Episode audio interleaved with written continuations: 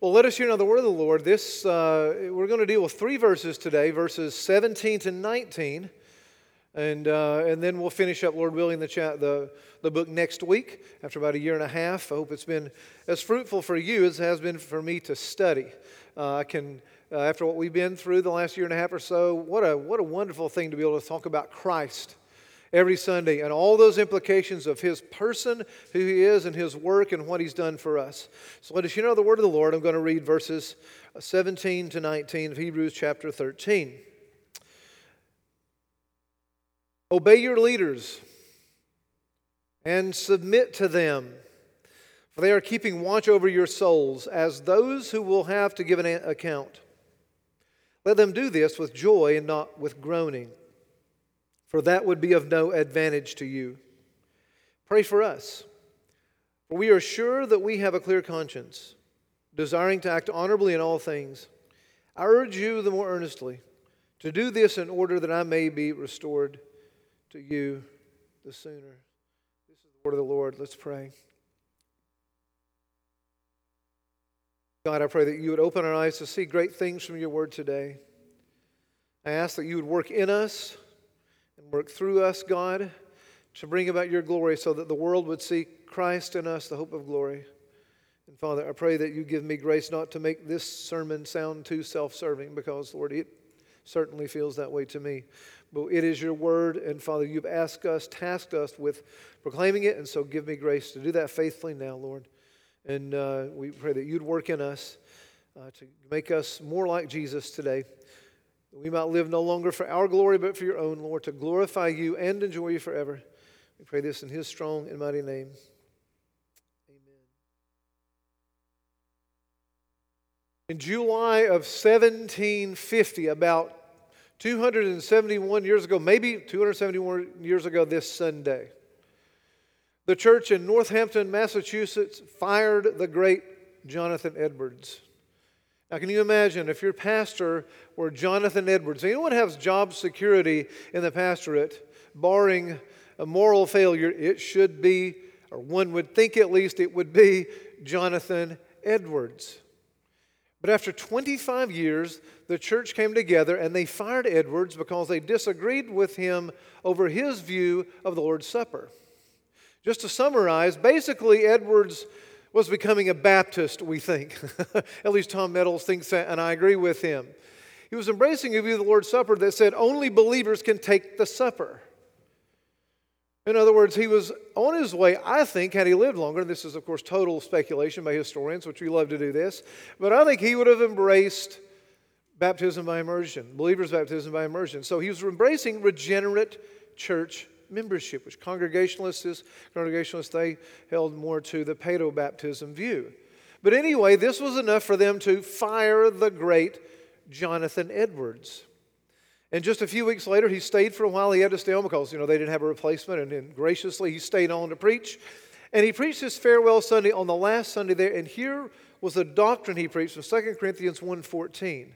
And I want us to listen to this, and I want this to land on us the way it might have landed on them. This is a very sobering doctrine from this text and from this sermon, his farewell sermon. He said this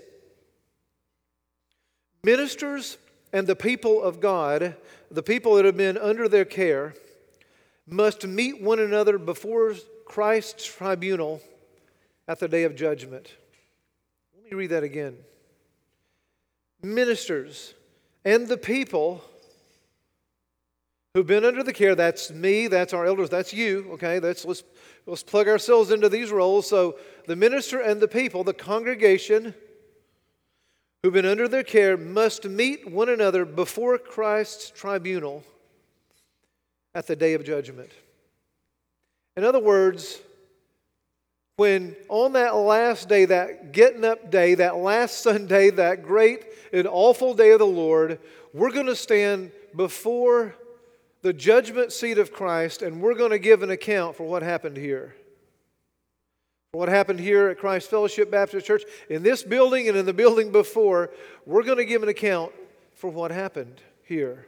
And what we did here, and how we lived with one another here, and what we taught here, and what we sang here, and what we said here, both in the service and outside the service. We're going to give an account for that, Edwards said. And I think he's right. And I say that based on the text that we're to, I'm going to unpack today. And I'm going to have to give a caveat. I don't like caveats by preachers. I'm going to give this one because uh, it just it makes me feel better, I think. this is going to sound like a really self serving sermon, okay? I mean, you've heard the text already. You think, oh, yeah, you, I bet you love this because it says basically obey us and do everything we say. It's like a parent scolding a child, right? And It kind of can sound that way. But if you think that, I would say this take it up with God. this is the word of the Lord. It's all profitable. Every bit of it, every bit of it is profitable for our edification, right? And so we must unpack it, and so we will, because it begins in verse 17 obey your leaders. Local church leaders are in view here, and submit to them. And so it'd be easy for me to stay here and say, yeah, there you go, gotcha, right? So this is the word of the Lord. That's why I always say that. So obey and submit to your leaders. Now, we're getting to the end of Hebrews, and the writer of Hebrews, he's wrapping things up. And this, what I've argued, is a sermonic letter. He's wrapping it up. He's saying his goodbyes. He's saying we kind of summarizing everything he said. And of course, his end is calling them to persevere in the faith. Excuse me. Calling them to persevere in the faith because they are, they are being they're flirting with a return to Judaism because the Christian life is just too hard. They're suffering. They're suffering this under Roman persecution because of their Christian faith, and so it's just easier to check boxes than to be a good Orthodox Jew. And the writer's saying, no. You must persevere. And he's given a lot of instruction, a lot of doctrine, of course, persevering because of Christ, and he's our great high priest, the greater high priest, the greater fulfillment of all those things the prophets, priests, and kings in the Old Testament. He's the final prophet, priest, and king. And he's also giving means of persevering. And one of the means of persevering is being a member of a local church. Remember back in chapter 10, verse 25, he said, Do not forsake the assembling of yourselves together. We really struggled with that during COVID, didn't we? But uh, about what that means. But don't forsake the assembly of the saints. He says, Don't, because it's a, a, a very critical means of grace in your life. And he's saying, Submit to the leaders of the church. Why? Because that is a critical means of persevering in the faith. And I want to give some caveats about who you're to submit to here. We're not a cult. You're not to submit unthinkingly or foolishly here to just anybody, right? That's not what he's saying, but we'll get to that. We're coming to the end of Hebrews, and so he gives these two commands. And I'm going to say these are two countercultural commandments, are they not? Especially the day and age in which we live, this anti authoritarian age. We hate to be told what to do. And for honest, we don't like to be told what to do either, do we? I mean, just go back about three weeks to the Southern Baptist Convention meeting in Nashville, and you'll see how well Southern Baptists handle it when they're told what to do, when they tell each other what to do, right? I think that's the fallen condition of our hearts. So this should not be self serving because God said this. If this irks you, blame the writer of Hebrews, right? And God. Because our culture today recoils in horror the two words we begin with today because they connote authority obey and submit. Obey and submit. Obey your leaders and submit to them. Obey. One, the first word, obey. Now here's what he's here's here's what he is not saying. He's not saying obey, uh, obey them thoughtlessly no matter what they say. Here's what I think this word means. I'm going to try to make this as simple as possible. Obey their teaching and spiritual leadership insofar as their teaching and spiritual leadership squares with the word of the Lord. If I get up here and I say that today we will all be Georgia Bulldogs fans, I think there will be a rebellion in the house here. And you can. The Williams are shaking their heads. Good Tennessee people, of course they are, and good Kentucky and Louisville people, whatever. Of course, you don't need to follow me in that, even though it would delight my heart, not as much as singing Arise My Soul, but it would delight my heart to see a lot of red and black in here, probably, if I'm just honest about it. But really and truly, you wouldn't, you wouldn't obey that, would you? Or if I said something like, you know, I know we're supposed to believe the Trinity, but I don't think it's biblical. You shouldn't obey that, right? You should say, no, I think you're I think you've been into the, you know, been to Lynchburg, Tennessee or something like that, and uh, been drinking the spirits they make down there. I'm not sure what's up with you, but you should correct me, right? So you're to obey the teaching and spiritual leadership. If I said uh, something like, hey, listen, you need to go buy a new house because I don't like your house, well, that's not, that's not spiritual leadership, is it? That has nothing to do with me. Now, if I were to say to you, came to me and say, I want to buy a big house, and I said, but you don't make enough money to buy a big house after you told me what money, then maybe that is a spiritual thing. There are spiritual parts of our lives, right? But I mean, obey our spiritual leadership as elders. That's what's in view here, in the teaching. And submit.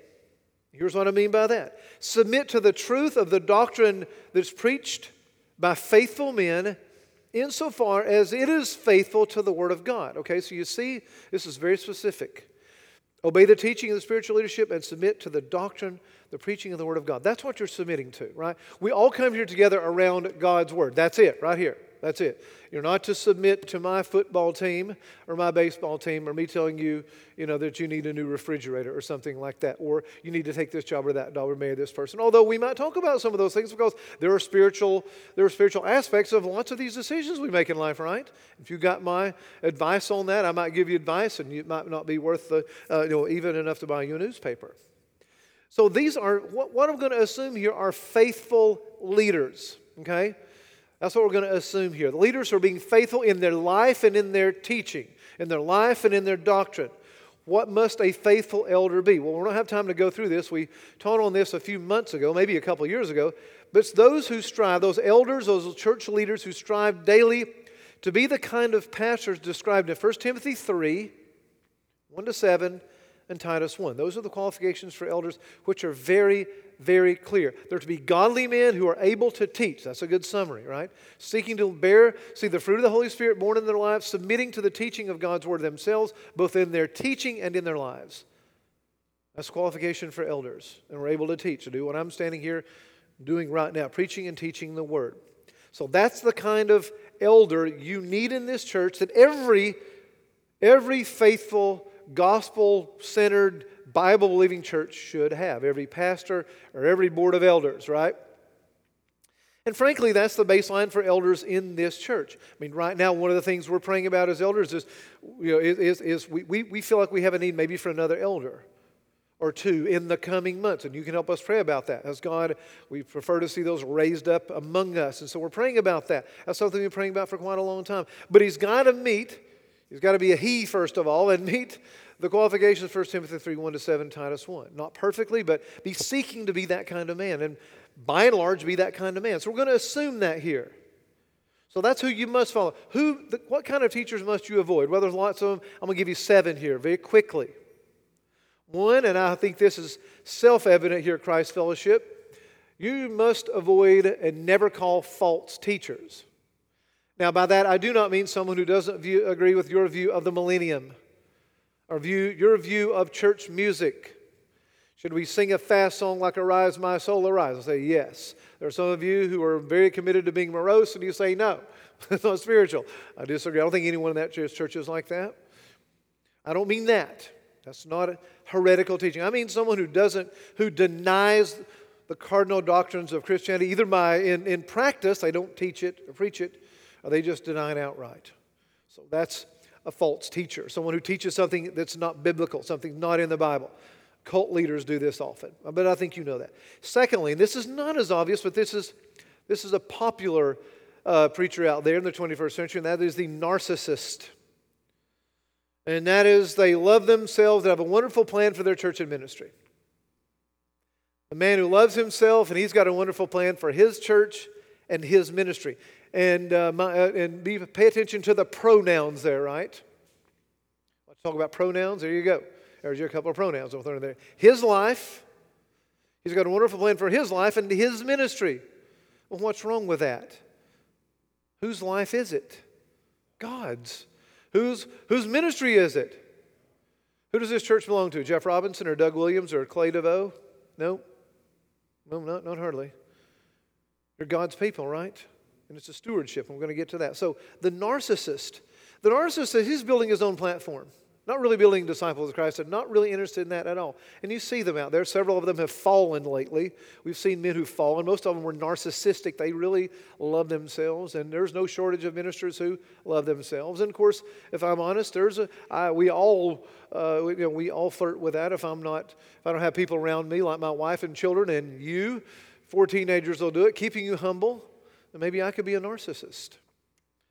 Thirdly, those who abuse authority. This is the worst kind of narcissist. Let's turn to 1 Peter 5, just Turn back to your right a few pages here. I want to read verses 1 to 5 here, as far as the kind of elder you need, the kind of elder you need to avoid. Peter writes, So I exhort the elders among you. So this is an exhortation to elders. As a fellow elder, Peter's an elder himself, and a witness of the sufferings of Christ, as well as a partaker in the glory that is going to be revealed. Shepherd the flock of God that is among you, exercising oversight, elders. Now, see, that's the call word, exercise oversight not under compulsion, not because mama called you or you know you think you had some fit of ecstasy in a service and you think you're called. No, no, no. Not under compulsion or not because you know you just think it's a good middle class living, but willingly as God would have you. In other words, as God would call you. You're a God called man. Not for shameful gain, not for the money, and if you're in it for that, you're really deluded, uh, but eagerly as God would have you, not for shame, not domineering over those in your charge. There we go. That's what I'm after. Verse 3. But being examples to the flock. Not domineering over those in your charge. Being examples, examples of what we'll see here in a moment. And when the chief shepherd appears, you will receive, elder, the unfading crown of glory. Likewise, you who are younger, be subject to the elders. This is the older people in the church and the elders in the church. Clothe yourselves, all of you, with humility toward one another. This is it. Not domineering, but being humble. For God opposes the proud, but gives grace to the humble. Beloved, there's not a more fearful verse in all of the Bible than that right there. God opposes the proud, but gives grace to the humble. Do you want to slap leather with God? Then be arrogant. Be a narcissist. Be one who abuses authority, and you're slapping leather with God, and you're not going to win because He opposes the proud, but gives grace to the humble. What kind of elder do you want? What kind of elder is a faithful elder? Well, that's an elder who's seeking humility, right? Not dominating over those in your charge, but seeking humility. Fourth kind of elder, you don't want an elder who lacks humility, who uh, lacks what Peter calls for right here. I had a well known pastor a few years ago, a well known SBC pastor, tell me, you know, I never speak in churches under 100 people. They can't pay me very well, and I just don't want to waste my time with that. I'll be honest with you, I've never felt the same about that man since that day. I looked up to him until that moment. He was telling me when you get popular someday and people know you, don't go to a church under 100. They can't pay you very well. No. I hope that's self evident for you. There are those who call, they're, they're hirelings, and men who say those things, they remind me of, they make me think of hirelings. I don't know his heart, but I didn't like that. It's a man who likes humility, right? The pastoral ministry should humble. You guys going in pastoral ministry, if you're not humble now, you're going to become a pastor. You will be, or you'll be out of ministry. It's just as simple as that. Leaders who are lazy. And their laziness becomes all too clear when they get in the pulpit. Avoid this, this the lazy pastor. They plagiarize their sermons, they have research teams who write their sermons. That man should not be a pastor. Period. End of point. They're really not pastors at all, they're speakers. We got a lot of speakers, but a speaker is not a pastor. No matter how smooth his words are, he's a speaker. Don't confuse the two. Maybe they do their hobbies all the time. They don't spend any time with their people. I had a pastor who's been in ministry for decades once tell me he'd never read the entire Bible. Never, not once. To which I would ask him, Well, how do you know what you believe? What if you don't believe it? What if you read second hesitations? I wonder if he knew it was not in the Bible. And you know that you don't believe second hesitations. never read the Bible. As I was saying, I've owned a car, but I've never owned an engine. I've been pushing this car around for years. Yeah, that's about the same, isn't it? Avoid those, another leader, those who preach but don't shepherd the people. I've had seminary students say they love to teach, they love the word, but they don't like people. To which I'd say, find something else to do with your life immediately. So I'm an introvert, doesn't matter. Introvert, extrovert, that's got nothing to do with it. You got to love people. You can be an introvert who loves people or an extrovert who loves people, right? That's got nothing to do with it. I have a lot of friends who are wonderful pastors and they're deeply introverted. They're wonderful pastors because they love people. That's got nothing to do with how well you jive with certain people. There going to be people in ministry you find challenging? Maybe you don't feel like you like them as much as others. Oh yeah, let's just be honest. You're going to have a hard, you're going to have a hard time loving them. But God puts them in your life and your church for your good, for your humility and your sanctification. But there's they preach and they don't like people, and I know people like that. They tend to focus on theological and personal convictions and sometimes use them to demand that congregations submit to them. They tend to be authoritarian. Seventh kind of leader you avoid those who shepherd but don't give much effort toward preaching and teaching God's word. I had a prominent pastor in this city tell me a few years ago that he's not interested in theology or the Bible. I just don't like books at all. I don't like to read all that stuff. Which I want to say then, why are you in ministry since this is what you're supposed to be doing most of the time? These people, these kinds of ministers typically focus on homespun yarns, and I've been told I need to include more homespun yarns in my preaching, not here, but elsewhere. They use it as a forum to air their personal political convictions, but they don't preach or teach God's word. They'll preach Sean Hannity or they'll preach, uh, you know, uh, CNN, whatever their bin is, but they don't really, you know, they don't really preach the word. That's not a faithful pastor. So avoid those kinds of leaders. So, why should we submit and obey our leaders, say you? And that might be even your first, just kind of, because you know, maybe you have in the back of your mind unfaithful leaders, or you've been abused by a pastor or elders. And there's plenty of that, sadly. Southern Baptist Convention, we've seen this revealed in the past three or four years, haven't we? And it's very, very sad. And may, maybe many of you have you have a hard time with this passage because of that, and I understand. Ask God, you have to ask God for grace to help you live this out, and we understand that 100%. That's why I'm saying you have to obey and submit to faithful men, and there are plenty of unfaithful men out there. Right here, Scripture gives six reasons, and we'll spend most of our time on this. Six reasons you should obey and submit to godly leaders. One, because they are trustworthy guides, or they are to be trustworthy guides, not guys who don't like to read the Bible don't like theology and don't like that stuff, but they're to be trustworthy guys. Those who just can't stand people, they just want to preach and then go lock themselves in their study. And I know people like that. No, they're trustworthy guides. I think this is found in the word leaders, the Greek word for leaders here. It may be translated as guide, literally guide. A truly faithful and God called man is one who practices and teaches the Word of God, seeks to live it out in his own daily life. He's a man whose devotional life is deep and strong, or at least he seeks it to be that. I don't know mine's always deep and strong, but I want it to be. And if it's not, it's my fault, and I know that. I know that. Do I model this perfectly? No. Does Doug Williams model this perfectly? No. Does Clay DeVoe? No. We'll all tell you that. Paul told Timothy to set an example for the flock. Timothy's a young pastor. Paul said, Set an example for the flock. A faithful man is to be an example of humility and wisdom, faithfulness and godliness. How can you pray for me? That's how you can pray for me. Humility, wisdom, faithfulness, godliness. That's what I want to be. And I know my other two elders, and they're men who want to be that way desperately. I know their hearts, I know their lives. That's what we want. And if God sends raises up another elder, that's the kind of man we want him to want to be as well, like Jesus man who lives out the word of God before the flock and as well as faithfully preaching and teaching it week in and week out. Because a trustworthy emissary, know, trustworthy leader knows he's an emissary for Christ. He represents Christ, not himself. Paul told the Corinthians, "We preach not ourselves, but Jesus Christ as Lord, and ourselves as bondservants for His sake."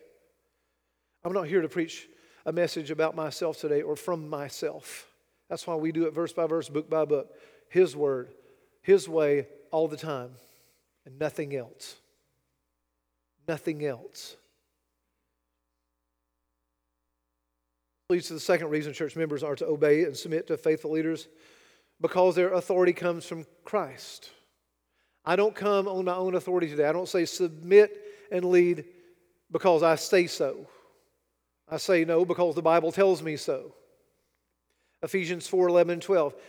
He gave, God gave the apostles, the prophets, the evangelists, the pastors, and teachers to equip the saints. Got that? To equip the saints for the work of ministry, for building up the body of Christ. Christ Fellowship, did you hear that? Let me read that again and listen very, very closely. He gave, God gave the apostles, the prophets, the evangelists, the pastors, and teachers.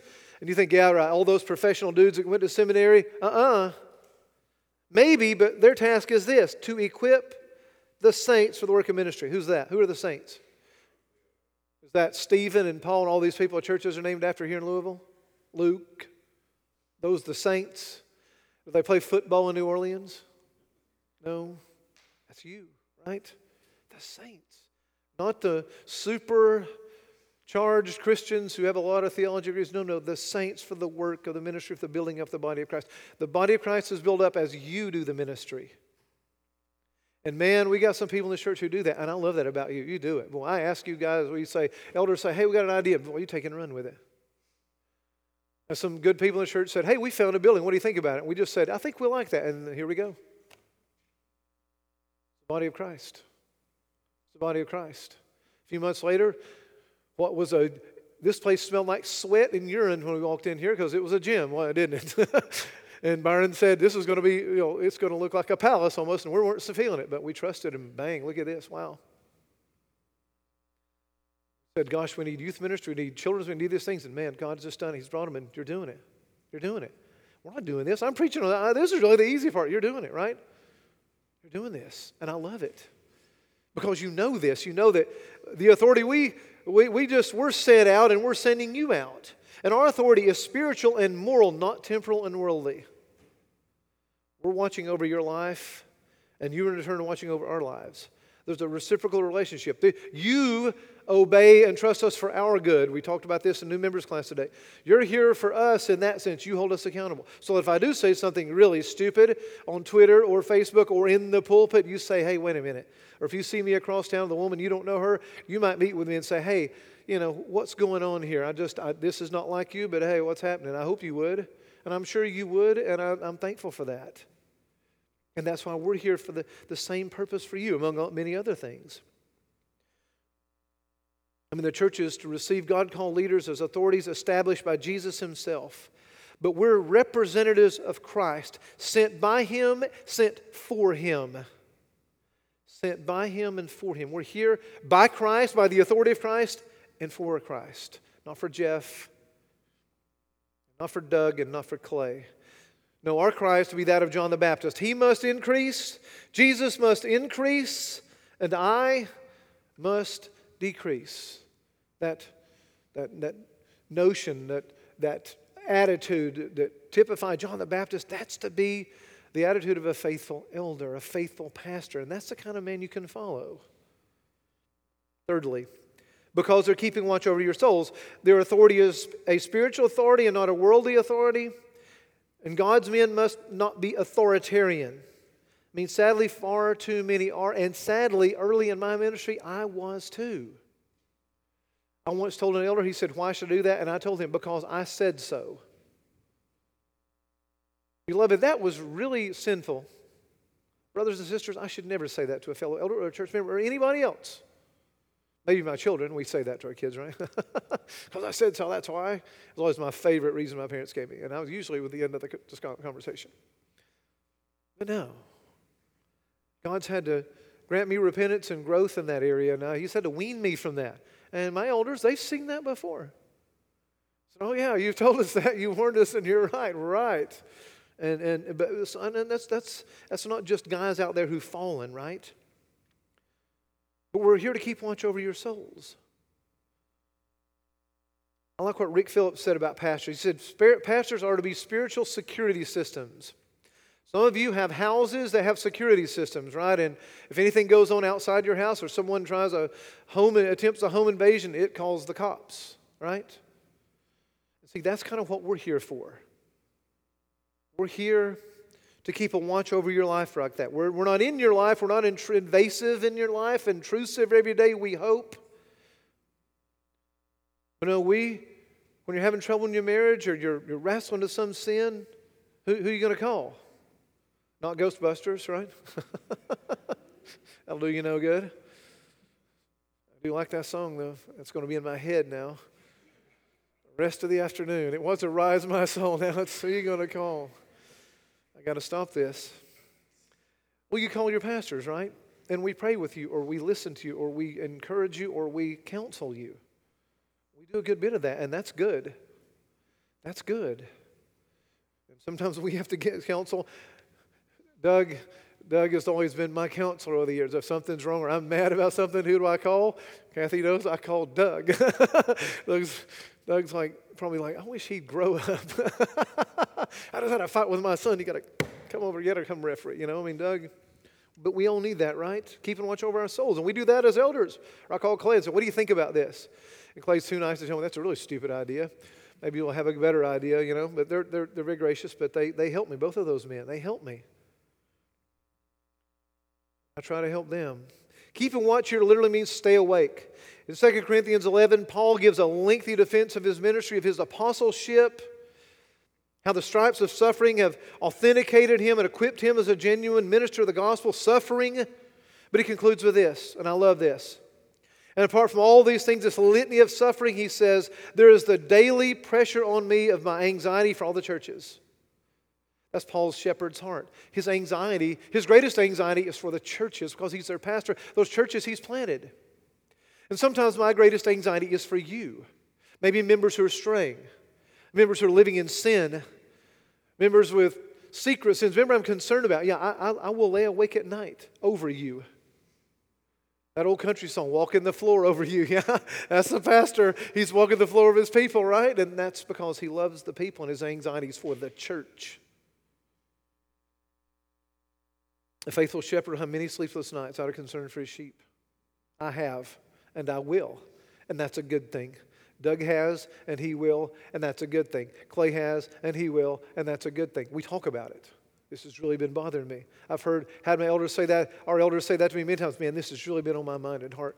Bang, this about this person or this situation involving these members. Love you. That's, been, that's true of us, though. We're also called to protect you. Acts 20. Flip back over to Acts 20. You can listen or turn. Read a couple of verses here. Acts 20, verses 28 to 31.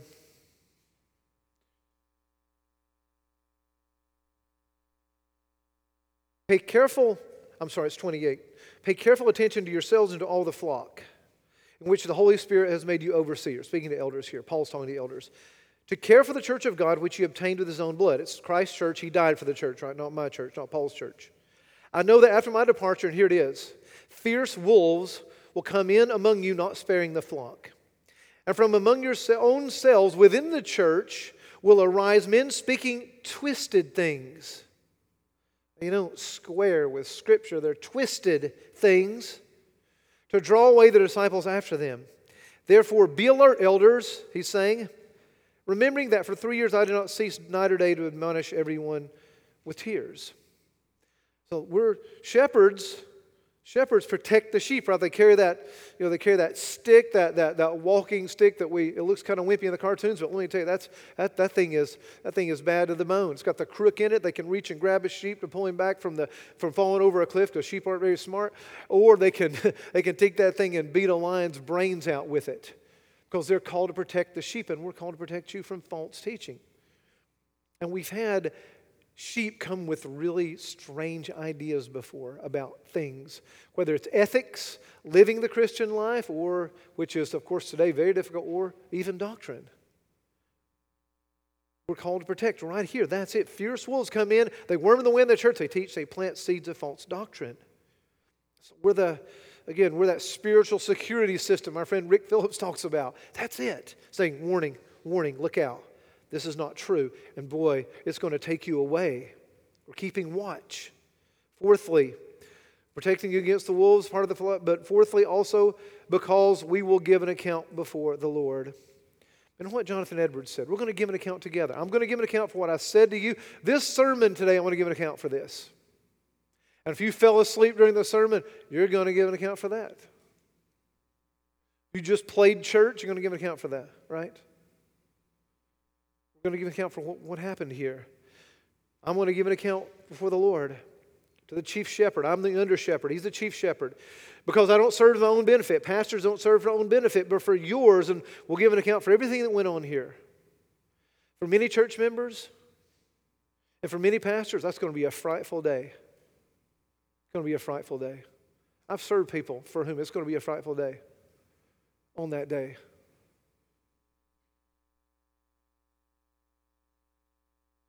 How can you help us with that? Well, the fifth, the fifth reason you obey and submit gives a strong clue. Because you want them to lead with joy and not burdened down.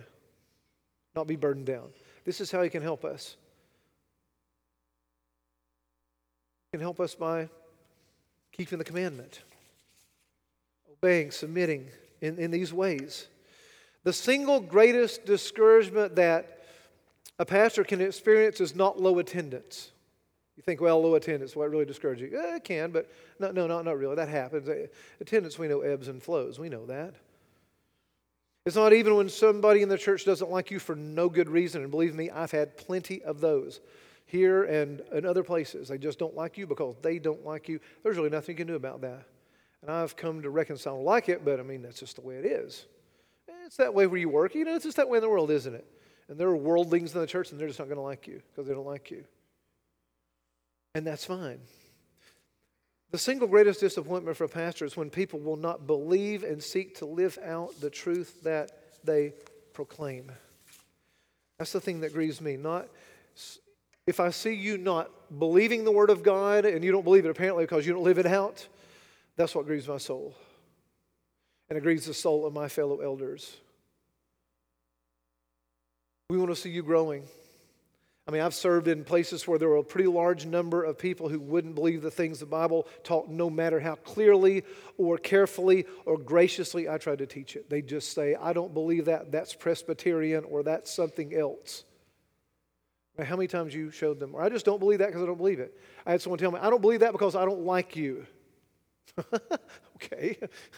That's not a good reason. That's not logical. I think that was my answer. Well, that's really not logical. I don't care about no. Let's not worry about the not liking me. Let's worry. Let's talk about this. It's right here in the Bible. I don't believe that.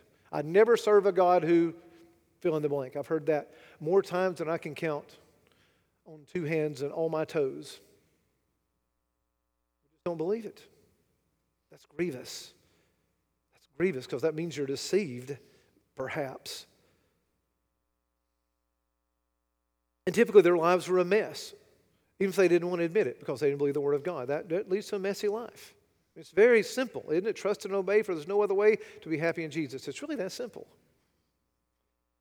The greatest gift you can give your elders is a readiness to believe and obey the Word of God. And we see your life flourishing the glory of God. That's it. The greatest reward I get in ministry is that. And I think our church is reasonably healthy, and I'm very thankful for you. Every Sunday coming here, I'm always encouraged because I see your godly lives. I know we've got problems, and, but I'm very grateful for you. Here to make disciples of Christ, not fans of Jeff or Doug or Clay. That's simple. Sixth, finally, because submit and obey, because faithful followership is of an advantage to you. Look what, turn back to my text here. Look what he says. Obey your leaders, submit to them, for they're keeping watch over your souls as those who will have to give an account. Let them do this with joy, not with groaning, because we want to do it with joy. And then he says this For that would be of no advantage to you. Rebel against the word of God rebel against your leaders, that's of no advantage to you. In fact, that is, that is, that is a detriment to you. That could undo your soul. That could undo your profession of faith, couldn't it? I think he says this because rebellion against the leaders in the church leads to division and strife and unbelief. I mean, faithful leaders in the church, which is, of course, to no spiritual advantage for you. How does a united, godly, biblically faithful church affect your spiritual health? I think that will go a long way. If you're really involved and dialed in, it'll go a long way toward making you spiritually mature, faithful, and persevering in the grace of God. It's a means of grace. That's why the writer of Hebrews ends with this. That's good, good for both members and leaders. When faithful, where faithful men are treated of God are treated poorly or even run off, that's an epidemic in our denomination. There you have spiritual chaos and a gathering of people where Satan and not Jesus is reigning in their midst. And there are more churches out there who do this than not. In our denomination, probably. They don't like something about the pastor, they run him off. I had a friend, a close friend of mine, down in Georgia. The devil went down to Georgia, and apparently he's still there because the grass planting committee got him fired. Which I would ask, why in the world does the church have a grass planting committee in the first place? Only Southern Baptists would do that. We love committees, right? His crime was planting because he had, while he was in college, had a, a uh, he'd had a, a, business where he had uh, done, you know, planted grass and worked in yards and landscaping business, that kind of thing. He had gone and in front of the new parsonage planted grass and usurped the authority of the grass planting committee, and he was fired. Help us. Faithful man.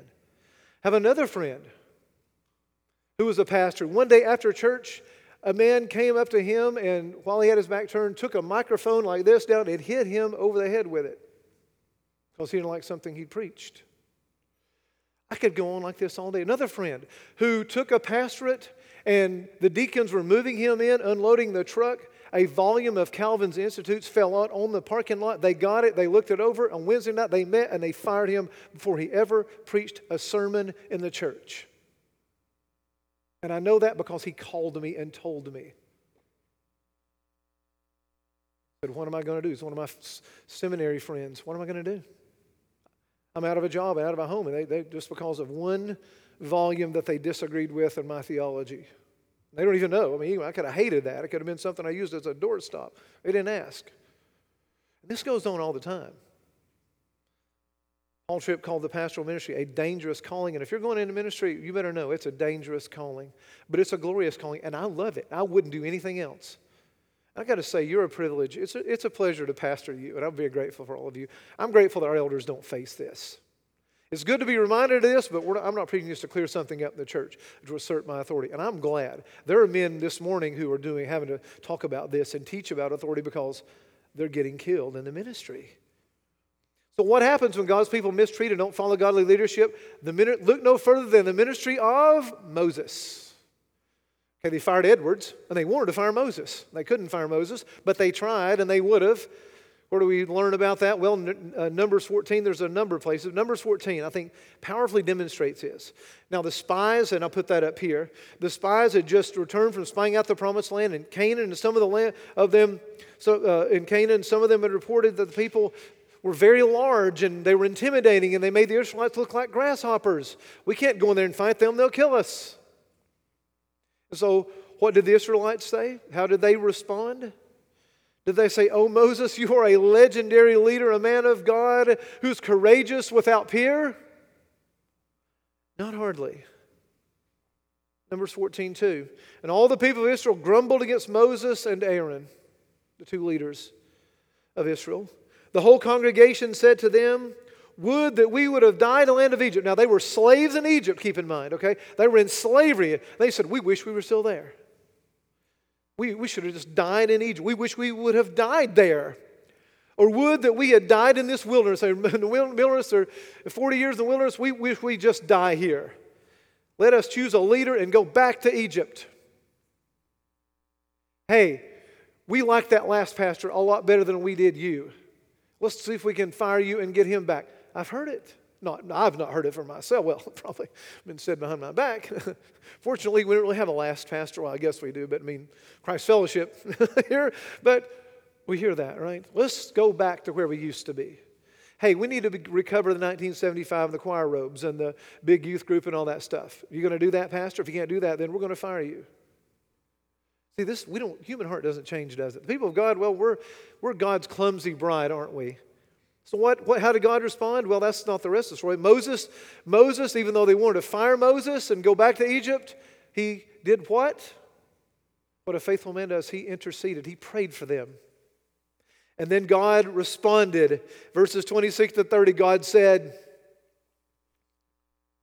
Long shall this wicked congregation grumble against me? I have heard the grumblings of the people of Israel, which they grumble against me.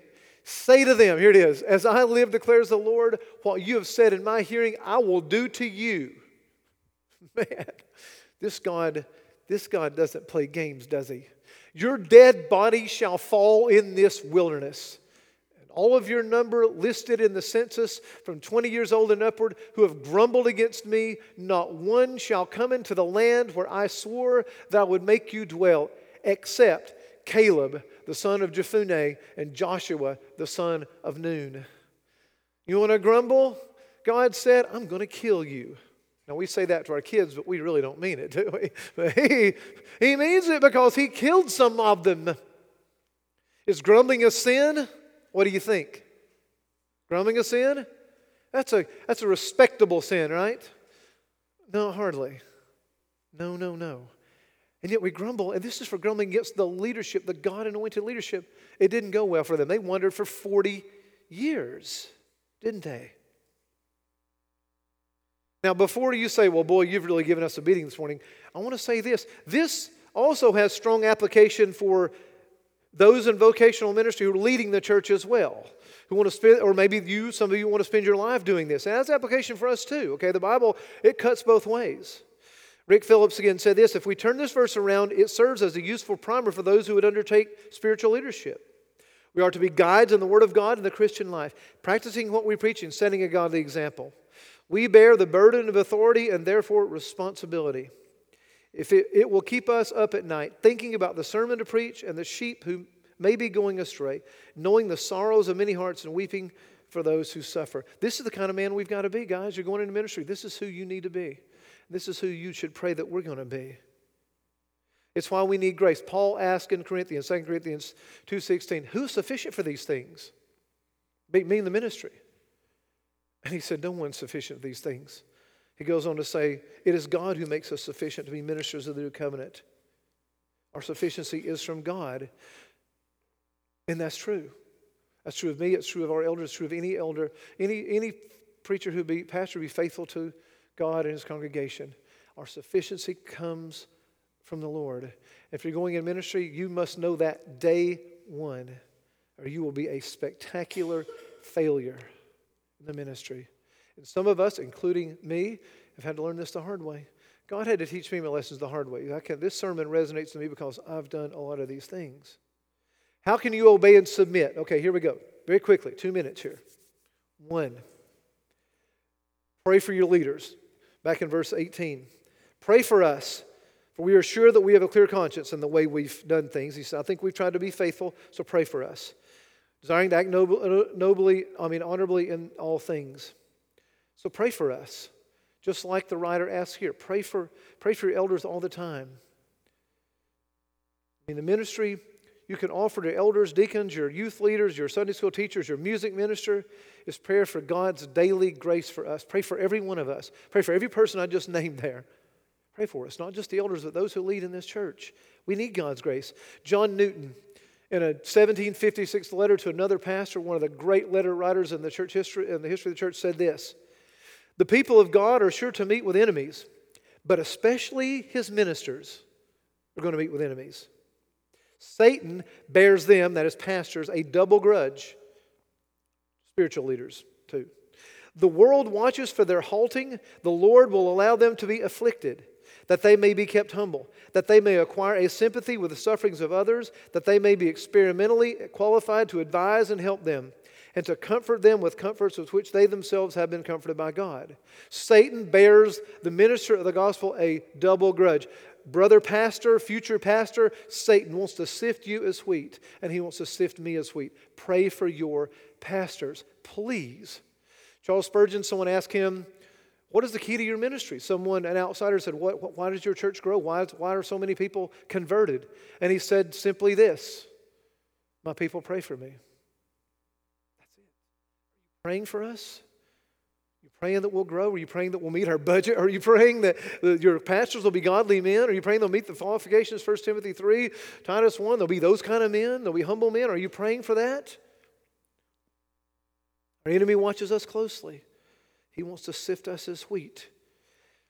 Pray for us. Pray that our lives will line up the qualification for elders. Pray that we will be men who are above reproach. That's how you can pray for us. Beginning today, if you've not been doing it, please do. Please. Pray that we will persevere in faithful, godly living and teaching till the end of our lives. And we can only do this by God's grace. I can't do this because I have degrees, because I went to seminary, because I'm, you know, used to be a journalist, because I'm 54, or whatever it is someone thinks that qualifies me. None of that. It's surely the grace of God that will see me through and keep me faithful. And that's true of all of our elders and our leaders here, like Joe and, and Noah and Zach and others who teach and lead here. And the deacons in our church, the, the deacons who've been with us and the new deacons coming in. Pray for your leaders. Secondly, encourage them. Show that you appreciate them. Lots of ways to do this. Do nice things for them. I had a family in my church in Birmingham. They would give me a card every year, a gift card to Barnes and Noble. And man, I'd go to Barnes and Noble and I would spend that. It'd take me like six months to spend that card. Not because it was so large, because I was so scrupulous about getting free books. You know, someone else bought me free golf. I love that. And I'm not trying to, I'm not saying you need to give me a free Barnes & Noble or free golf, but, you know, if you want to do that, well, you know, uh, do, do we, I won't give it back to you. I can front. But no, just think it was wonderful. We would travel, our family would travel. They, one lady would give us, every time I, she would get us a gift certificate to, uh, to uh, uh one, of the, one of the restaurants. I can't remember which one now. I think it was, uh, I don't remember, but she would give and, and we would eat there because I know it's expensive. Again, I'm not asking you to do this. These are just thoughtful things that they probably didn't think it meant anything to us. It meant the world to us. Wonderful. Don't never say things like this to them. You know, we would have your family over for dinner, but you just have too many kids. That was said to my wife at a previous venue of ministry. You just have too many kids. That would be interesting to have all those kids in my house. I want to go over there and set my kids loose in their house and say, have at it. Give them a bunch of cokes and chocolate and sugar and get them amped up and go get them, tiger. Because I've seen what my kids can do when they're unhinged, and man, you shoot are good at everything. But the sanctified Jeff went out, and we didn't do that. So that time. Um, if you have a problem with an elder, tell the elder. The deep south, you say, hey, man, you got a problem with me, you come to me. I, said, no, I, I won't say it that way, but you got a problem? Come talk to us. Don't talk about us behind our backs. Don't do that. Don't do that. Don't do that. We'll, we'll not do that to you. Don't do that to us. Don't do that. Talk to us face to face, man to man, woman to woman, whatever it's got to be. Do that. I'm a big boy. You can, I mean, there's almost nothing. You, as one of my friends used to say, you have to be trying intentionally and hard for a long time if you're going to offend me. I've heard it all. So you can talk to me. I hope you know that. I know Doug, that reflects his heart. That reflects Clay's heart. Clay's saying, thanks a lot. Now they're going to, no, no. I can speak for these guys. I know their hearts. Be faithful in your attendance, finally, in your participation. Be here. Participate. With your time, and you guys do well, really well for this and you're giving. And by the way, we're going to need, we're going to need it because our budget just about doubled. Beginning now, we got a great building, but guess what? We got to pay for it. got to pay for it. Giving needs to increase now, like last week. Be mindful of that. And we're not the kind of elders who aren't going to guilt you about that. We're going to harangue you about that. Maybe you'll harangue you a little bit if it gets tight, but you know, we're going to harangue you much. But just, just be faithful in that. That encourages us. We don't have to. We don't have to worry about that. Make church your excuse for missing other things. If you didn't write anything else down that I said, write that down. Make church your excuse for missing other things. People always say, well, I couldn't come to church because, man, I've heard some, I've heard some whopper. I mean, man, I need to write a book about the excuses I've heard of, but there's some doozies. And you hear, you know, yeah. I won't share them with you, but they would make you laugh. But they're, they're funny. But make church excuse. Hey, we can't do that. We got church. I love to hear my wife say, hey, you got to get in bed early. We got church tomorrow to my kids. Or no, we can't do that. We got church tomorrow. We got to get in, we, we don't need to be out late. I love it. Lisa says that. And she says that often because this is the priority. Make it your priority too. Not, not to impress us, but because it's good for you. Let's pray the, the elders will be humble, faithful leaders who preach the word and lead biblically in humility, and that members will obey and submit in every way that is appropriate and consistent with the cross of Jesus Christ by His grace and for His glory. Let's pray to be these kind of people, these kind of leaders. Let's pray. God in heaven, this has been a difficult sermon for me to preach because it does sound, self aggrandizing. Father, so give us grace to live one, uh, toward one another not be like Jonathan Edwards' congregation, Lord, for we just had lots of problems and we never really talked about it until it was too late. But God, make us a healthy and strong body. And I pray that the love and the respect would go between leaders and, and congregation would, would always go both ways, Lord. That we as elders would be godly, humble, faithful men who love our people and love you and your glory and are faithful to preach your word. Lord, let us do it until Jesus comes. In his name we pray. Amen.